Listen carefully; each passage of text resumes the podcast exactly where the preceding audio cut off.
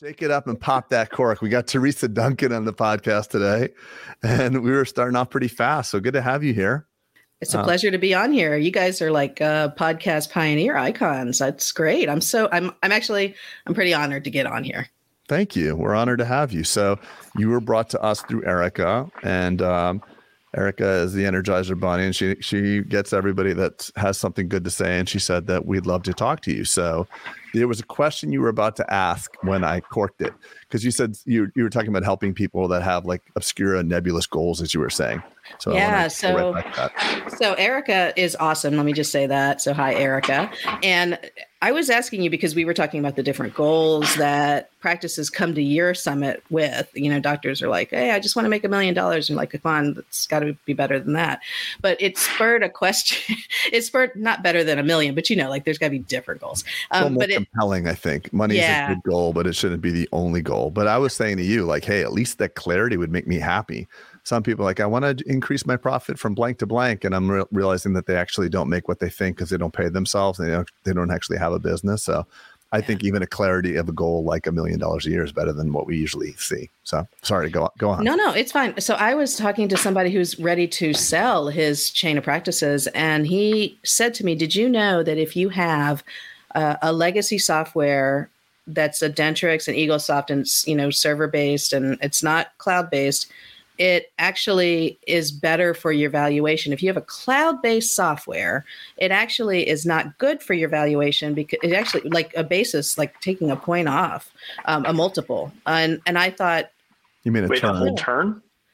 I'm sorry. A turn, a like a multiple, turn? like instead yes. of a nine multiple, an eight multiple. Yes, exactly. Ooh, sorry, be, that's costly. And I thought that's yeah, that's what I thought. I thought that's a little bit who was this person that told you this? Uh, I don't I mean, say his name in case it's wrong. No, I, um, yeah, I think I'm, I'm calling a little bit of BS on that. Yeah, let me, well, who, he was being who, told by his broker, by somebody he's working with, and I thought, not, you know what, so, cloud software like that would be so much easier to calibrate across practices. So I'm not quite sure where that's yeah, coming that, from. I call I call BS on that one because listen, okay. let's just say that you you're being acquired by a DSO who has cloud imagine how much easier it is for them. So there is, I we know Peter and I know DSOs that have you know 150 locations, and actually in different geographies they use different softwares in each one.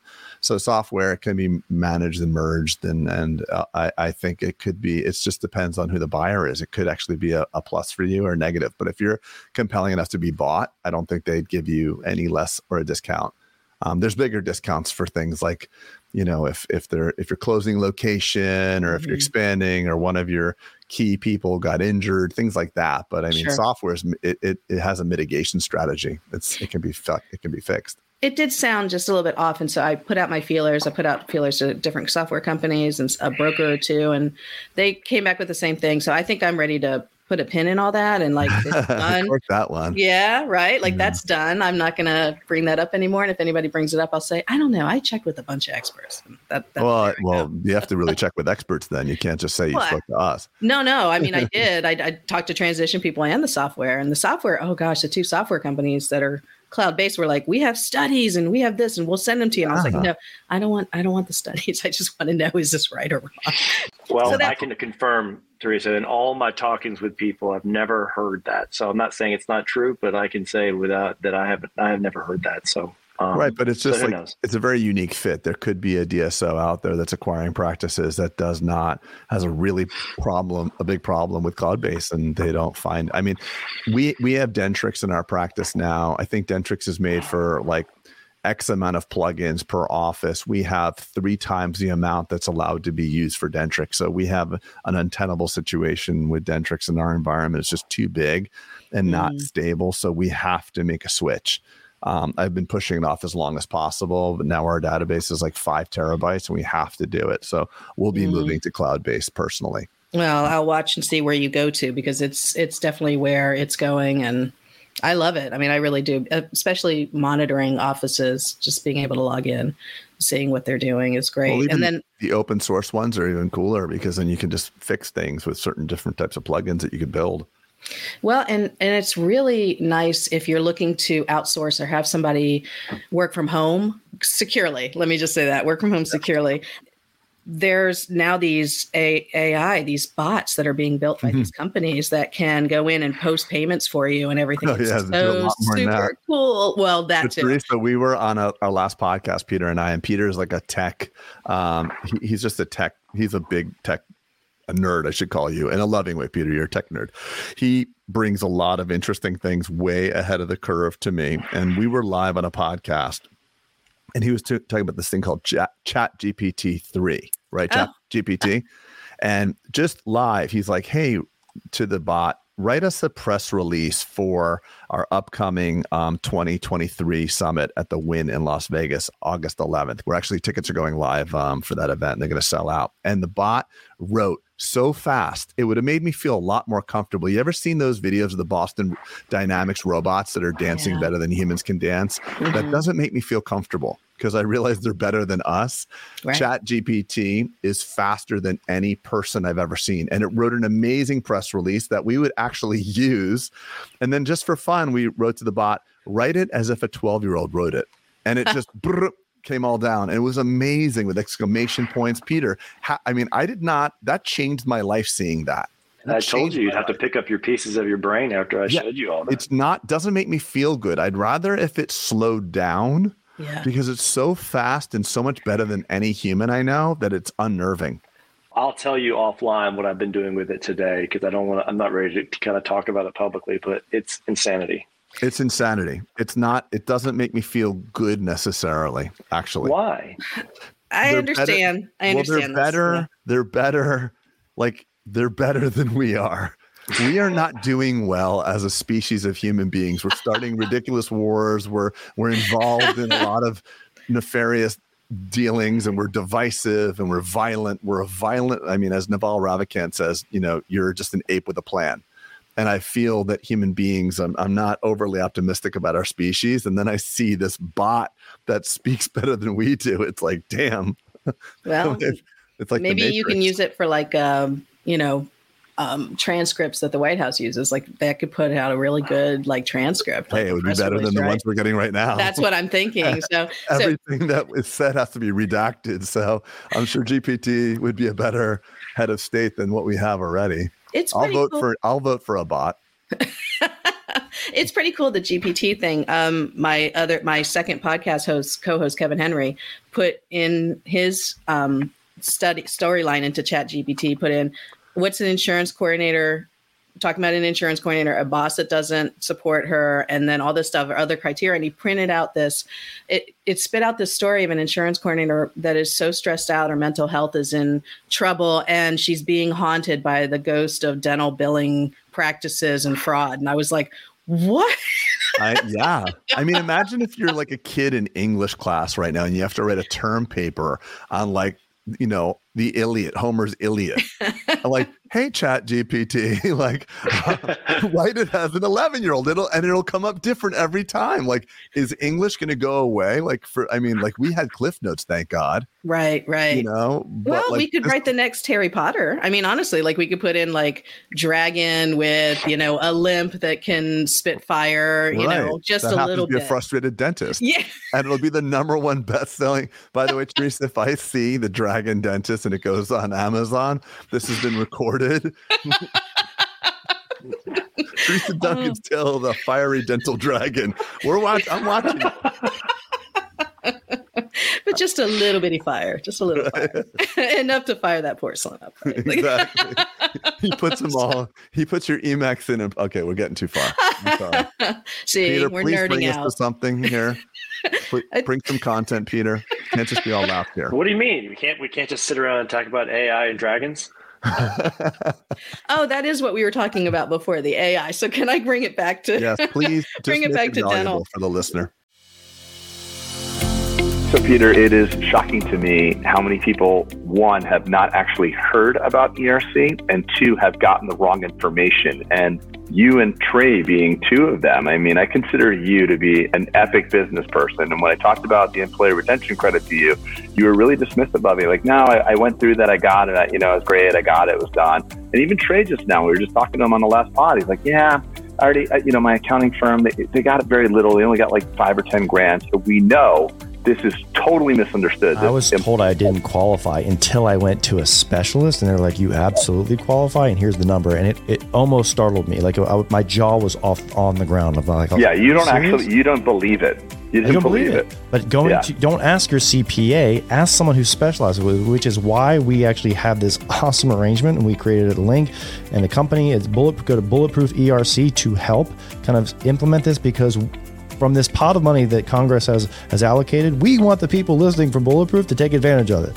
So this is why right. this kind of this this announcement is going on because it's don't like I said, don't ask your CPA, ask the people right. who this is the well, only what, thing they do all day every day. That's why we had to do this because initially I was telling everybody, telling you, telling everybody, like, oh, I, I went, we don't qualify. So like, oh, this is not going the way it's supposed to. Like you mm-hmm. have to go to the people that do it. So I'm really proud of that. Um, my buddy Norm works at the company. Norm, as you know, is like the nicest guy in the world. He's literally like Ned Flanders. He's like, he how really do you diddly do? He'll fill out your form. He'll walk you through the process. He'll do the Zoom call with you. It's literally white glove services. You don't have to do anything. And this is what they do. And it's an unbelievable program. You have two ways to pay for it. Um, you can either pay up front or they can just take a percentage when they give you the money. And it is awesome you did one, I did the other. We won't tell which one who, who, did what, but it's a government program. It's going to run out. Do not delay. It's amazing how many people are like, I'll handle a couple months. I don't have yeah. time. You don't need any time. Like this first is like come, crazy. First serve, right? First come, first serve. And I mean, I know the government's treated you well through the CARES Act, and you're thinking to yourself, well, maybe I don't need this. It is your money this to is have. part of the CARES Act. Right, it is part of the CARES Act, but a lot. I mean, even when I thought about, it, I'm like, nah, I'm good. I don't want to take, you know, more money. But this is a program that's allocated for people like you who have kept your employees, kept your businesses open. Do not take it for granted. If your accountant told you, or your friend who's a lawyer told you, do not leave that stone unturned. Go to bulletprooferc.com. Spend five minutes. It's worth the due diligence. Do not assume anything and even if you filled it out, you got something, but it wasn't, you know, what you think is commensurate for your size business, go ahead and reopen the process. You can amend these things for different years. Yeah. So do yourself a favor, take the five or 10 minutes, have a Zoom call. You may be leaving hundreds of thousands of dollars on the table, which is not prudent for you, your business, and the, the families that your business supports. Do it for them. So two different companies that I have been really taking a good interest in have been they they have the logins through Dentrix, right? Like they you they you create a login and they go in and they do their thing. It's so it's not me posting payments. It's you know Lassie is the company I demoed. I was like stunned how fast he posted like whole day's worth of payments in like I want to say five minutes, and all I have to do is just check, and it was it was amazing. I was like, can I invest? like like today can open, i write you a check open. today yeah it's like crazy, crazy. like that's what i want i mean the problem i have with insurance teaching it is it's really hard to pick up if you don't know anything about dentistry period and so the payments piece takes all day I can't teach them insurance if all they're doing is just making sure that their checks just get entered in. So I just I'm very excited about where things are going. Um, but yeah, I don't know if I want to I, I don't know if I want them replacing me, but it's going to happen eventually. So, right? Wild, isn't it? Super yeah. Wild. Yep, it is. That's a crazy time to be alive. We're witnessing this stuff right now. Peter looks like he's thinking. Well, I'm thinking about like, look, no one's immune, going to be immune to a, a, somewhat of a disruption. It's going to be those people who find out how to optimize it who are going to benefit. The ones who just stay static are like, oh no, oh no, you know, and, and play the victim are honestly going to get replaced. But you know, even dentists are not immune. I don't feel even doctors, lawyers, like no, you know, like there's so yeah, many people we talked about last time, Peter. That, that tech is going to displace a little bit, but it's not going to make them. It's not going to make us obsolete right? Mm-hmm. It's just going to make those who utilize the tech better, faster, easier. Help me out with something, Peter. Were we recording or was that a side conversation where you were asking me like the top three things that a dentist does? Was that recorded? Remember, like distill yeah, down yeah, the actual work. Mm-hmm. Okay, good. Yeah. So, mm-hmm. I mean, Peter was actually just like. That was on that same pod. Yeah. So, GPT is a more empathetic doctor than most of our of, of us as doctors. So Peter like put in there like, hey, how do you, you know, dentistry's so scary. Like, how can I, you know, how can we be assured, you know, I'm going to be taken care of? And this empathetic bot was like, hey, we recognize it's a scary thing, but we're happy you're investing in your oral care. And we'll use no, we'll use all the proper numbing agents and walk you through each step. I'm like, damn, let me hire that bot. For That's real. Most of dentists will be like, come on, just deal with it. Well, you're the one who neglected yourself, you know, making you feel bad and shaming you. We suck. Wow. Yeah. No, they need to teach that because coming out of school, the dentists, the new dentists don't have that. They don't no. have that yet. So, no. and the problem is you could be a wonderful clinician, you know, have hands of hands of like GV Black, the most amazing clinical skill. But if you lack that ability to connect with people and be empathetic, you're not going to be a successful dentist. So Peter asked a very intuitive question, and I don't want to relive that whole podcast. You can go check it out, but it was basically like distill down what the unique attributes of a successful dentist are, and it was alarming and f- funny, humorous to see that a lot of it could be disrupted right now. Like just wheel the guy in at that point. So it's like, not even like the picking up the drill or anything like that. No, no, it? but no, the picking up the drill at this point still needs that. But if this if this bot was able to manage my consult and talk to my patient and then wheel a guy in that just like nods, basically pull like a Stephen Hawking, like put the voice machine, like today we'll be working on you, and then just shut up and do the whole thing. oh my lord! I mean, like get the get the voice machine. Well, I'm just thinking, gosh, I presented so much treatment plans and financial plans, like if I were a bot, like would the patients argue with me as much? Like would they negotiate with me as much? Well, I mean, no, just the bot will exhaust you. Tell me more how you feel. Tell that's amazing. Like that's so great. Like that's great. there are certain patients that I will absolutely roll that bot in for. There, are you oh kidding oh me? Like I can think of three right now that I just hated yeah, going you, in you there. Want, you can just walk into the patient. Did you want a lot of detail, or do you right. want? Do you have a time constraint? No, I actually really want to get to know you better. No problem. Wheel in the iTero and like have that thing talk to the patient. like you walk into the room and you like flip down your visor because yeah. you're going into battle. That's the kind of patient yeah. I need this for. This is great. All right. So we covered we covered AI last podcast. So let's go to something new and exciting. Talk to us. I've got a question. Yeah, please. All right, so Teresa, you're obviously the the insurance guru in the in the industry. A huge following. People come to you for for the answers in this. What would you say would be the?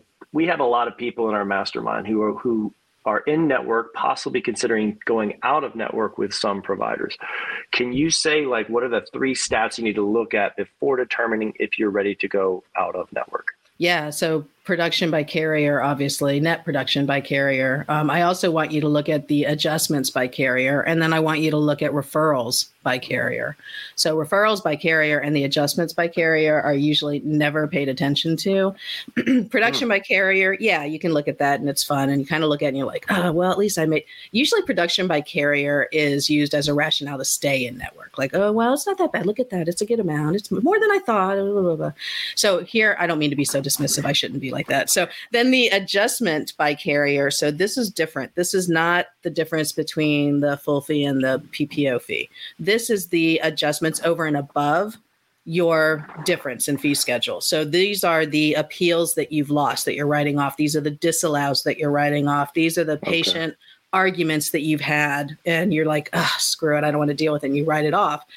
If it's so you have to have a MetLife adjustment, a Cigna adjustment. You have to have one for each each carrier, and but if you don't have that starting off, then it's hard to measure that. So starting in January, if anybody has not heard of this or thought to do this, set that up so that you have adjustments for each carrier. Same thing with referrals. So if your carrier is sending you a lot of patients, that's something you need to factor in when you're looking at, at getting out. So, but a lot of times we don't track that. We just have insurance as a referral. But we need to, for everyone that you're in network with, put that in there. And then at the end of the year, when you run your insurance or when you run your referral report, this is where we have real come to Jesus talks with doctors because it, this is hard for me to tell doctors, but they need to hear it. So we'll run the referral report, and the top 10, sometimes even top 20, is nothing but insurance referrals. There's no patients, maybe one or two patients, maybe the, the mom or dad is on there,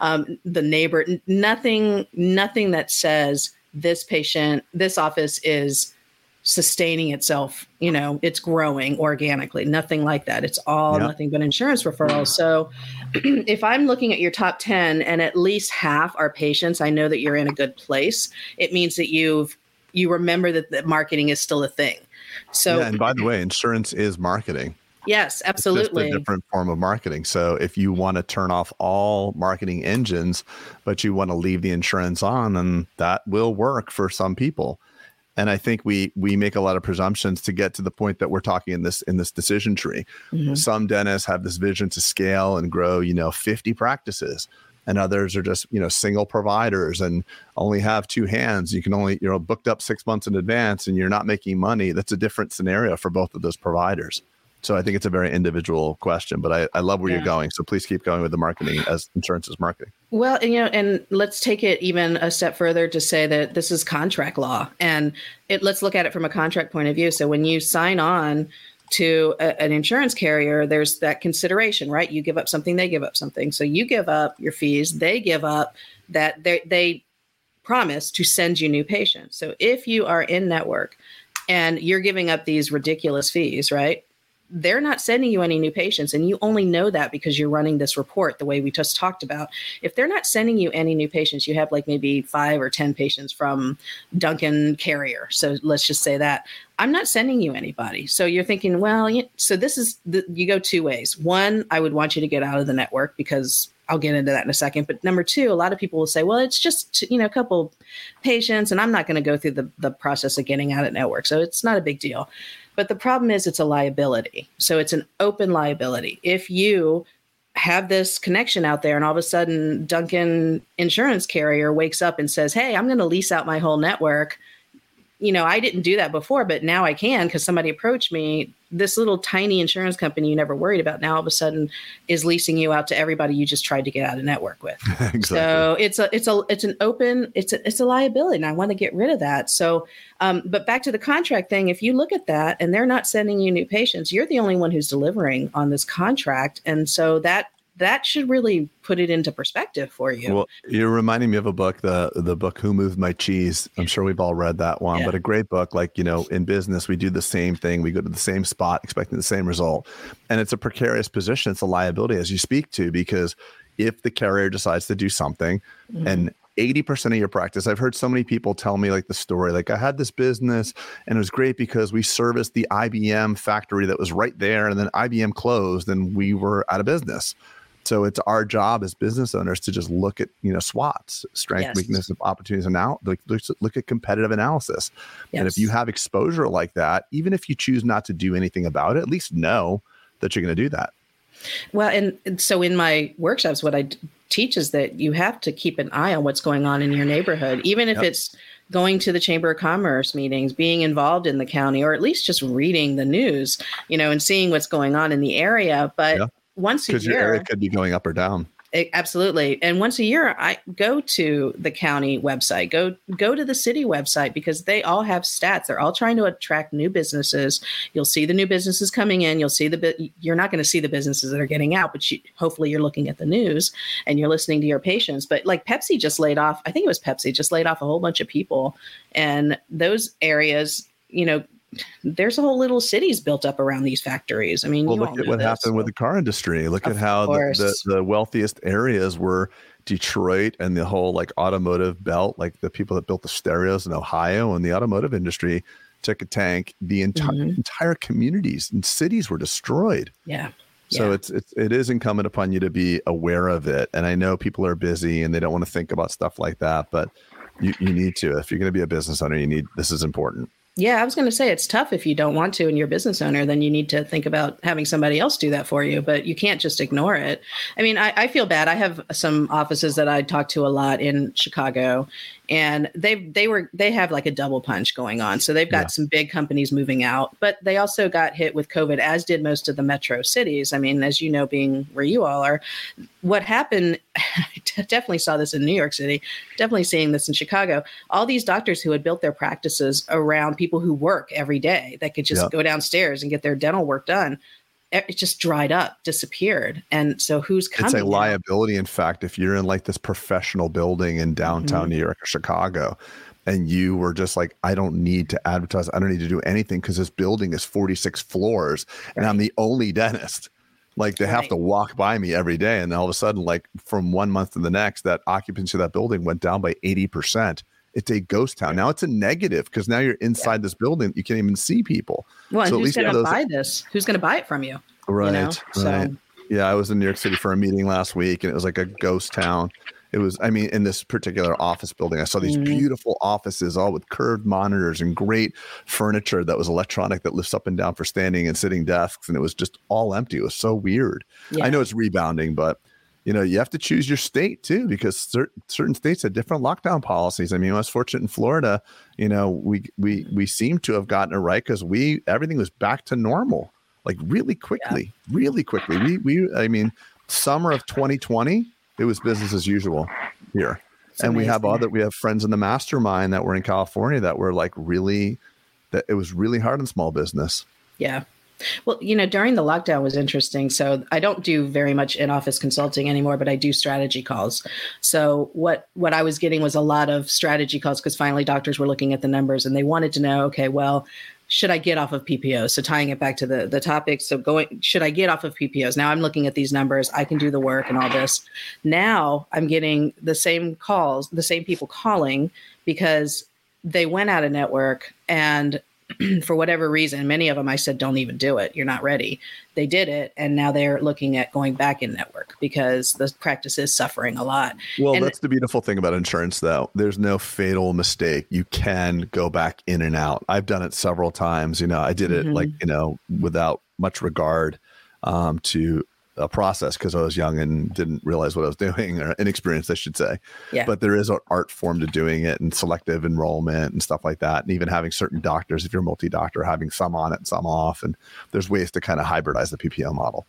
Yes, that's true. And what I was worried about with these doctors is if they left, they already had good fee schedules because they had negotiated you know, early on. When they left and want to come back in, they're not getting those old fee schedules. Mm, That's yeah. what hurts. That's what yeah. really they start back at zero, huh? Yeah. Well, or ground floor.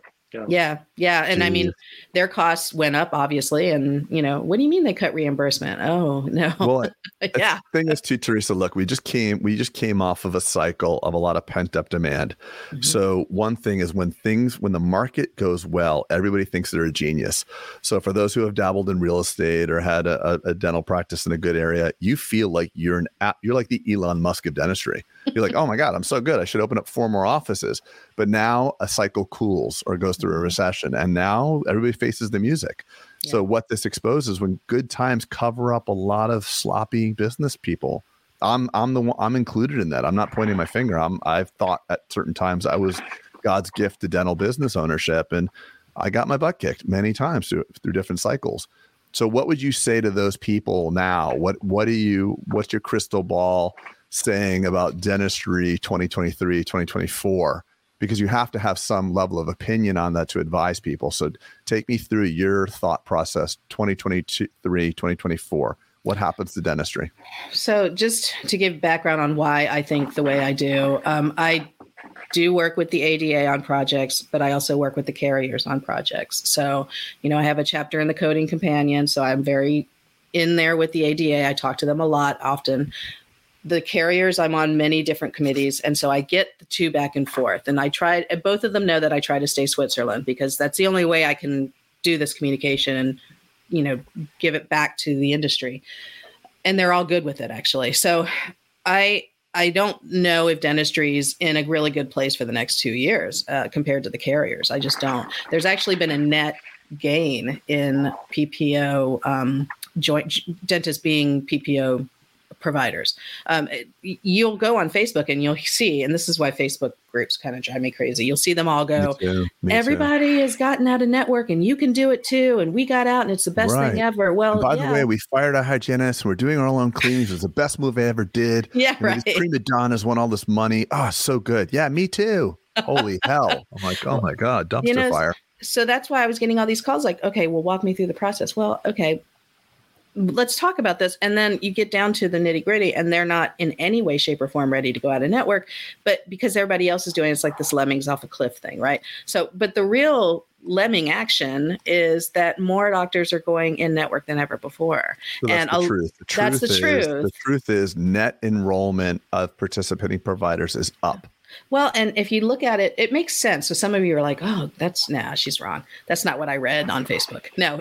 so here, here's what I want you to think about: all of the group practices and DSOs, every yeah. one of those, those are they're participating. All of them are yeah, participating. 100%. And in fact, Teresa, one you bring up an you bring. I just want to cut you for one yeah, second. Yeah, I want to add another axis to this conversation. So net dollars being spent in dentistry going significantly higher. So more dollars going into dentistry. Mm-hmm. Dentist salary going down. Keep going. Another it's, axis to talk about. I want you to yes. throw those variables into this dialogue that you're talking about. Sure, sure. So you have more more dentists joining into groups. They're all getting credentialed. Not only that, they're all getting credentialed. So if you have one location and you have I'm sorry, if they're at one office, but you have 10 locations, that doctor is getting credentialed at all 10 locations. Yep. Just just in case he or she can go work that day.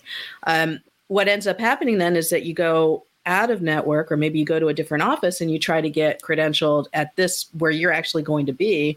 Your fee schedule now could be constricted because you accepted a lower one over here, um, or there's a you know the the what is that called? Restricted covenant. What is that when you have the the radius that you can't yeah is that restricted covenant yeah, yeah. okay so so you have that that you have to contend with. And so as a result you start signing up for plans just because you want to get going and then you're like oh i'll get off of those plans later i'll go back to that. It doesn't happen. And then you realize that you're now caught in it's truly a spider web because to find out what is the origin of your participation? You've got to go back like five insurance companies because you've been leased out so many times. And I, this is a big reason why i don't do negotiations. I don't even i don't know who's contracted with who and next month it'll be somebody different. So i was laughing somebody asked in a facebook group you know does anybody have a list of who participates with who and who networks to who. And I was like, yeah, I have one. It'll be out of date tomorrow. Like, right. come on. When like, your EOB on. is out of date, like the minute you get it back, like Pretty we're going to pay this amount of money. I mean, listen, insurance has got a beautiful business. They they they control the outcome but they use you as a vicarious agent of the insurance company. So when the, someone is pissed, mm-hmm. they're pissed at you as the dentist and the treatment coordinator. So yeah. yes, we'll pay you this, but it's an estimate. Yes. So you relay that information to our detriment to the patient, Mrs. Jones. Good news, insurance estimates they'll pay this. You get back, insurance, no, no, that I know that was an estimate or not. Teresa, why did you do this? You know, I couldn't afford that. And now, so they have a brilliant model in that, you know, it, you're the one that has to be their extension of their customer support. Yeah, and that's when I go to Chat GPT and say, "Why did I do that?" Chat GPT. what do I yeah. say to this patient? what a what a great model! What a great model for the insurance company. It actually is, and if you think about it, I mean, uh, in not just dental insurance, I mean, property insurance, all of it. it insurance yeah. is a great business model. But insurance, the dental insurance is is an outlier in that it's the only insurance product I'm aware of that people are excited to use. I don't want to use my insurance. I don't want to get in a car accident. I don't want to use life insurance. I don't want to use my mm-hmm. health insurance. Mm-hmm. Dental insurance, like people think like, oh, I would like whiter teeth. You know, yeah. let me use my dental insurance. Well, so by, and- by that virtue, it's not it's not really an insurance comp, uh, plan. It doesn't cover catastrophic loss. I mean, if we wreck our car, you get a check for something that's suitable to a replacement of your car. Mm-hmm. If you, God forbid, fell over, uh, tripped, and broke ten of your teeth, insurance is like 1500 good luck. Right right you know, that's not insurance. Well and and we do need but we need to start calling it something else and i think many of us have. We've done this whole switch from calling it um, insurance to calling it benefits or the allowable amounts or not allowable amounts um, benefits provided by your employer. I've got a couple verbal um, well there's there's tricks. a disconnect there though teresa. We want to call it that but the dental insurance companies don't want to call it that because if it was just a benefit plan wait i'm paying $500 a year for right. $1,500 of benefit, that doesn't sound good. Well, I mean, we got to start somewhere though. I mean, where where does the conversation start? It's got to start with us. So I'm training offices now. You don't say, hey, you're, you know, we can't do this because of your plan. We can't do this. And the fact is, you can do whatever you want to. The benefits are going to pay whatever the benefits are. So I'd rather, if something comes back denied, I need to have some verbiage in place like it looks like your employer selected a plan that does not cover. It looks like your employer is not allowing for benefits to be paid on that procedure. We deal with plans all the time that Why cover just, this. Um, looks like your employer doesn't really care about you. Well, because I'm, I'm, I'm just, I can't do that. it's like, I'm like you're saying it in a nice way. I, I tried to. I had to be nice. I, now I've got no, now I've got I, competition I, with my chat thing. I got competition. I now. was joking with you. I was joking. That's funny. How long so, you been working there? Oh, 12 years. You know, your employer doesn't didn't get you benefits that really matter.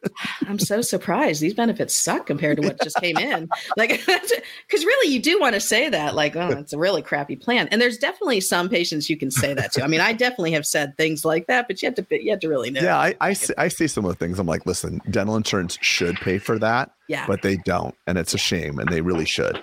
Yeah. But exactly. listen, how is this minimum? You know, M. I'm going to butcher this. You know the word, the acronym. Medical loss ratio, MLR. Yes, yeah, yes. Yeah. Go there for me. So I'm not popular when I talk about this because I I love that we're getting more um, regulatory. We're paying attention to the things, the avenues that are available to us to make changes. I love that. Okay. Um, I love that the ADA uh, united behind something like finally. So well, no, listen. Like, I, I, don't want, I don't want, I don't want, to ban. No, yeah, I work with them, don't, but don't don't throw shit on the ADA. They've yeah, been, but, they've been negotiating for discounted car rental rates for me for years. Oh, so God, with uh, right. yeah, I've been able to get like uh, five percent off at Hertz just by being an ADA member. Yeah, but I, oh I'm not God. an ADA member, so it doesn't affect me. No, I'm just yeah, kidding. but I'm just saying you could enjoy five dollars off your next car rental. They won't take my money. Did you know that? Why's that? They will not let you join as a team member, which is just one of the. I can't tell you how many conversations I've had with this up in the ADA headquarters about this. Here's Peter, a revenue stream. Member? So I've been an ADA member for 23 years. And guess what this year is going to be? My first year non ADA. I'm flying solo, people. Why? Why? What was the What was the final because straw? Because I was able to use Alamo rental car, um, and they're going to give me the five percent off. So I don't, you know, I don't need the rental car discount anymore. No, I mean, what? Honestly, I mean, with it, this, this will get us. This will be an unpopular opinion, but I, I have watched the, the group that's supposed to protect us um, as dentists, you know, uh, from the at home or th- there's been there's been companies, and I'll, I'll remain nameless because I don't want to get uh, a cease and desist here, but companies that have actually interfered with the sanctity of the dentist patient relationship. And I've watched those companies not only go unchecked by the ADA, but actually take sponsorship. The ADA is taking sponsorship money from such companies, and um, and I, I think the profession needs a larger voice to protect itself from corporate interests that are not always in the best um, interest of the practitioner and the patient. And they failed. They, I think we've been failed. And I, I want, I don't know if it, if it means something, but I, I just, out of principle alone, I feel like I have to make a stand. Um, and I, I, I feel that way very strongly, and I'm sad about it because yeah. if they would have asked me, "We'll pay, you can pay double your dues, but we'll do X, Y, and Z," I would feel better about it. And I am really proud of the ADA for the um, minimum via whatever that is. But MLR, and, yeah. And just so people understand, uh, let me, Teresa, just take one like a 30 second. What is that exactly, mm-hmm. so people understand? Sure. So, um, so basically, it's the amount of the premium that's actually spent on direct patient care. So, on the medical side, you're looking at usually about 85 percent. You know that that's mandated to be spent on patient care. Now, so that means 15 cents of every dollar would go towards administrative, marketing, all that kind of stuff. Um, and in dentistry, there is no requirement except for I think one or two states, and there's a guideline in another state. But now we have Massachusetts that was able to get it passed. Um, what's really kind of cool about the Massachusetts situation is that they tried to get it passed through the legislature twice and it went nowhere because of lobbying efforts. So they went directly to the ballot which mm-hmm. is that's what makes it unusual.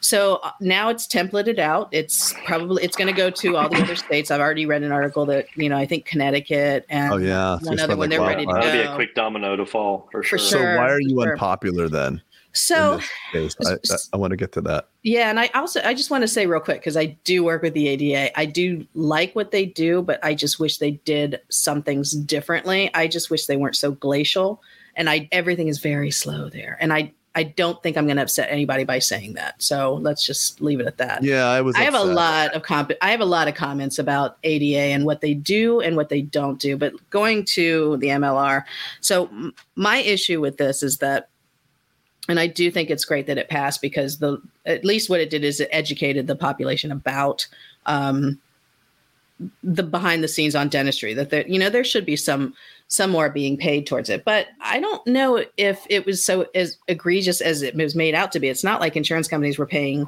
you know 50 cents on the dollar. I mean they were already up at around 83% when you look oh, at really? the numbers. Yeah That's yeah not what so, i've heard. I've not heard that. Yeah. no, about so 83 different. No, no so the, about the 83 story was like in the 20s to me we, we were- no oh no no no no Oh, okay. no so I i, think it was and i have Facebook chat you were talking about, but no, we were told by the- so Delta. Uh, uh, like, let me try to. I was I was told that Delta Dental of Massachusetts was in the twenty something cents on the dollar. I can not true? I can send you the Tufts policy paper that kind of Why the urgency then to why the urgency to mandate something if it's already there? I am understanding that there is one particular person that really was funding it and pushing it through, and it was a it was a cause, and I, good for him. He was able to get it pushed through, and and he's the one who kind of led the cause. Uh, I mean, you go through two lobbying sessions, and you know you get it on the ballot, you're going to keep pushing it. So um, that being said. I, I can definitely provide you the resources. I'll send you the the policy papers. Um, but going back to other times when this has been implemented, um, well, there's another thing that that we should think about too is that the MLR is calculated in medical in such a way that it doesn't necessarily take into account things like marketing. Okay, so on the dental side, because it's different, it's a totally different business model. It really is. Yeah. So the 83, the 85%, let's just say it's 85% on the medical side, that doesn't include marketing actually. So they're paying, they, they have this, some calculation where they can take the, the marketing out. And then this is way above my pay grade. This is like accountant stuff on the dental side, they haven't gotten that sophisticated to define it because they haven't had to. And so when you calculate their DLR, I guess you could call it, it includes things like marketing and broker. Um, it, it shouldn't though, in my I opinion. no, I, I agree, I agree, but I this hasn't been put on the that industry. Now in California, you have to do reporting guidelines, and so I think they're getting better at that. And I think Utah is the same way. So let me go to the reason why I worry that it may not have the intended effect. And I hope it I hope it does have the intended effect, but what's going to happen to me is that you're going to see a lot of the smaller insurers that are going to not be able to comply with this and make a profit. And so you may see insurers leaving the market. And that happens all the time in the insurance industry. If you're not making a market, I mean, you're in Florida, you see how many, oh you know, god, the ho- insurance- homeowners insurance. yeah, you see how it is. Everybody's out of business. Like So- literally, just for everything. and and the the real thing is we have and I, I i'm going to get geeky So is that a bad thing? me yeah it is. Let, let, me get geeky here for a second. Self-insured and fully insured. So you know self-insured plans are the big boys the boeings walmarts whatever. They can afford to fund their own carriers or fund their own claims. It's just that the carrier administers it so that's self-administered. Fully funded is what the state actually can look at. Uh, self-funded is a government thing, so the the government is what is taking care of that. That's the ERISA plans, and I can slow down and re-explain this if it goes too fast, but. The fully funded plans are the only ones who are going to be held to this standard because it's state, just like a non covered service law in your state. It doesn't apply to the self insured plans, it only applies to fully funded plans. A lot of people don't realize that. So, it, just because in Virginia we have a non-covered services law, well, that's great. It only applies to half the plans in the state because half the plans are fully funded, half the plans are self-funded, right? So if the fully funded plans whose target market is small employers like us, like me, I'm the perfect person for that, right? If they can't make money, who are they going to raise the premiums on? They're going to raise the premiums on me. I'm going to be like, forget it, you know? So let me just cut you just for one Yeah, second. yeah, I need yeah. to ask you a question. You're going to know the answers probably right off the top of your head. What is the average annual premium for a PPO plan? If you had to, I know you're not going to give me the exact, but a, a roughly what to the to the employer? Um, employee um, annual employer. premium it's it's roughly it's i don't want to be exact on this but yeah no no roughly couple, i would say probably about 400 that's what i was thinking too, like 30 40 dollars yeah. a month right yeah so i would say about 40 i would go 40 okay so we're gonna okay and what is the average maximum allowable benefit so people are surprised. It's actually about between fifteen hundred and two thousand. Okay, right. So it's it's been the Let's same since yeah. I was practicing dentistry, and I'm a dinosaur of twenty four years in practice. Right. It's been the exact same.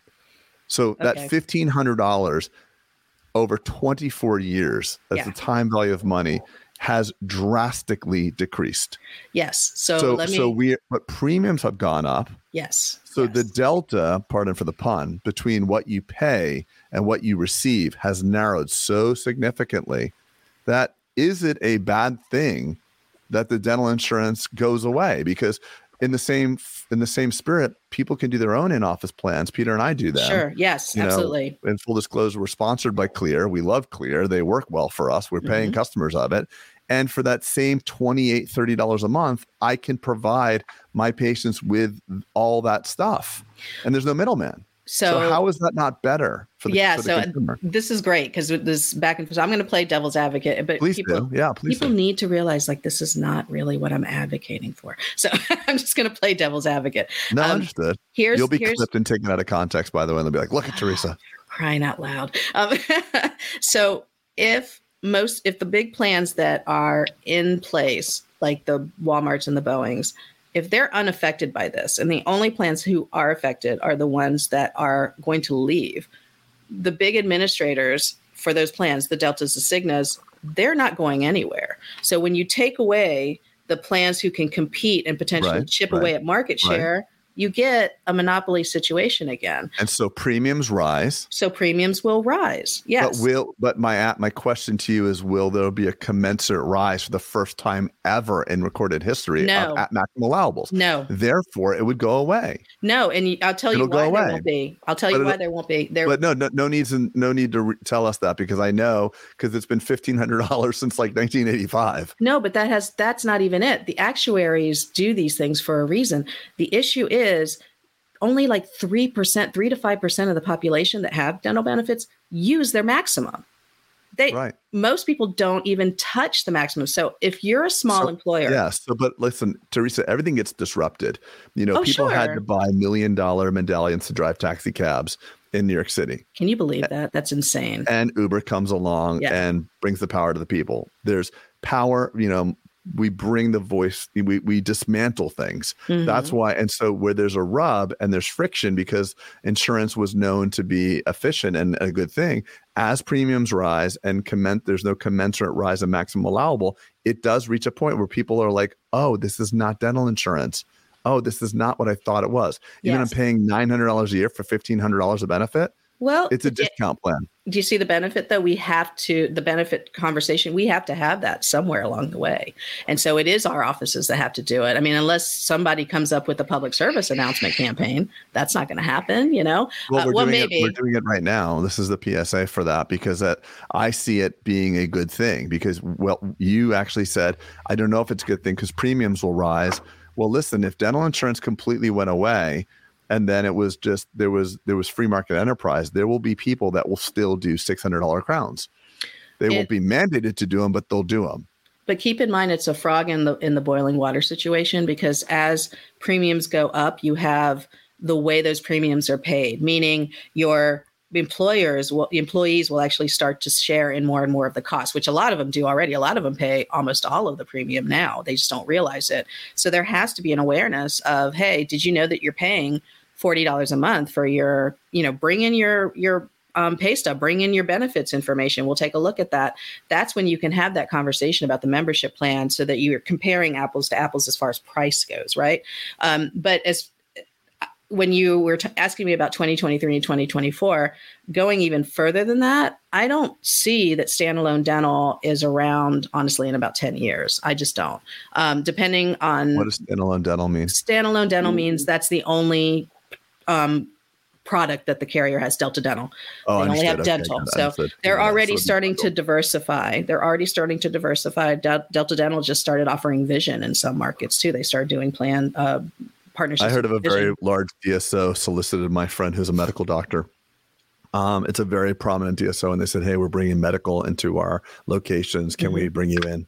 And why not? Why wouldn't they do that? I, I no, it's great same thing with Walmart. I mean, Walmart tried to do dental and medical, and you kind of laugh at Walmart dental, but no, I think quite frankly, very, done right, it would be great. I think it'd be awesome. Yeah, it would be too. And the other thing too about dental coverage is that it actually gets people in the door. So, you know, we we kind of like rail at them and all that. And I know I've had my issues with them, but the studies are not done by the insurance carriers. The studies are all over the place. It definitely shows people come in when they have coverage and if they don't have coverage, they put it off. And that what, what's the economic relationship? I'm sorry, I'm, this is like rapid fire, but I know we have to wrap, so this is like lightning round. What's the economic relationship that you're aware of between dental insurance companies and the ADA? um, the CDT code uh, revenue. And do you have any idea or approximation of what you believe that to be? No, no. In fact, it's it's funny because I I I guess I could. I mean, many ADA members have access to the numbers in the financials, so you could probably it's probably a line item. Um, I have to pay anytime I use the codes in my presentations because I teach coding, so they get a ten percent. So, so I guess my more question to you is: Do you believe that there is an economic incentivization for the in, for the ADA to ensure that ins- dental insurance exists? Is what I'm. Um, I don't think as much as it used to be. I think actually we're into a new area. I think there are issues going on at the ADA that I think they're seeing the bigger picture and that we're going to get wrapped up into single payer or right. we're going to be working closely with Medicare. So in other words, it's not an altruistic endeavor. It's just yeah. the, a musical stop and they're yeah. just trying to stay abreast yeah. of it. Yep. Exactly. Exactly. That just bothers me, by the way, right? I know we that, all have to work together, you know but yeah I, it's it is that's why i think it's good the ada serves a good purpose because there's no other large lobbying body for us. I mean right now there isn't and if there were maybe there would be some competition and you'd see some different behavior from the ada but as it stands right now that's what are they doing? They're not getting prompted for anything. What and i've had this conversation with them the transition group that they just started. You know, they're doing yeah, this ADA practice transitions. I mean, I get it. And I interviewed the doctor was on my podcast. She's a wonderful person. I get it. But when I talk to doctors, they're not concerned with access to care. They're not concerned with transitions, getting a deal from the ADA. They're concerned with reimbursement. They're concerned right, with the workforce. Right, right. It seems like all these ancillary, like, tra- like literally, I'm on the ADA's website. I don't want this to be about the ADA but it's like travel benefits save on your next trip with discounts on rental cars cruises and hotels. What are you expedia? Like hello like we have major stuff here. It's like it's like yeah. people are drowning like here here's a washer. Like that's not going to help me. I'm drowning. Like I, it just yeah. it's tone deaf. It just bothers me. And, and listen yeah. this is a cry. You know if the ada wants to enlist people that are helpful like reach out to us. I would love. I'm not here to say the ADA needs to be disbanded, I just I'm just mm-hmm. calling for a better ADA. That's what I'm calling for. So I mean, I'm uh, this let this be an open invite. Like I'd help the ADA. I know you're helping them, Peter. I'll volunteer you. Peter's like extremely optimistic to help the ADA, but we need lobbyists. We need we need we need we need people to help us.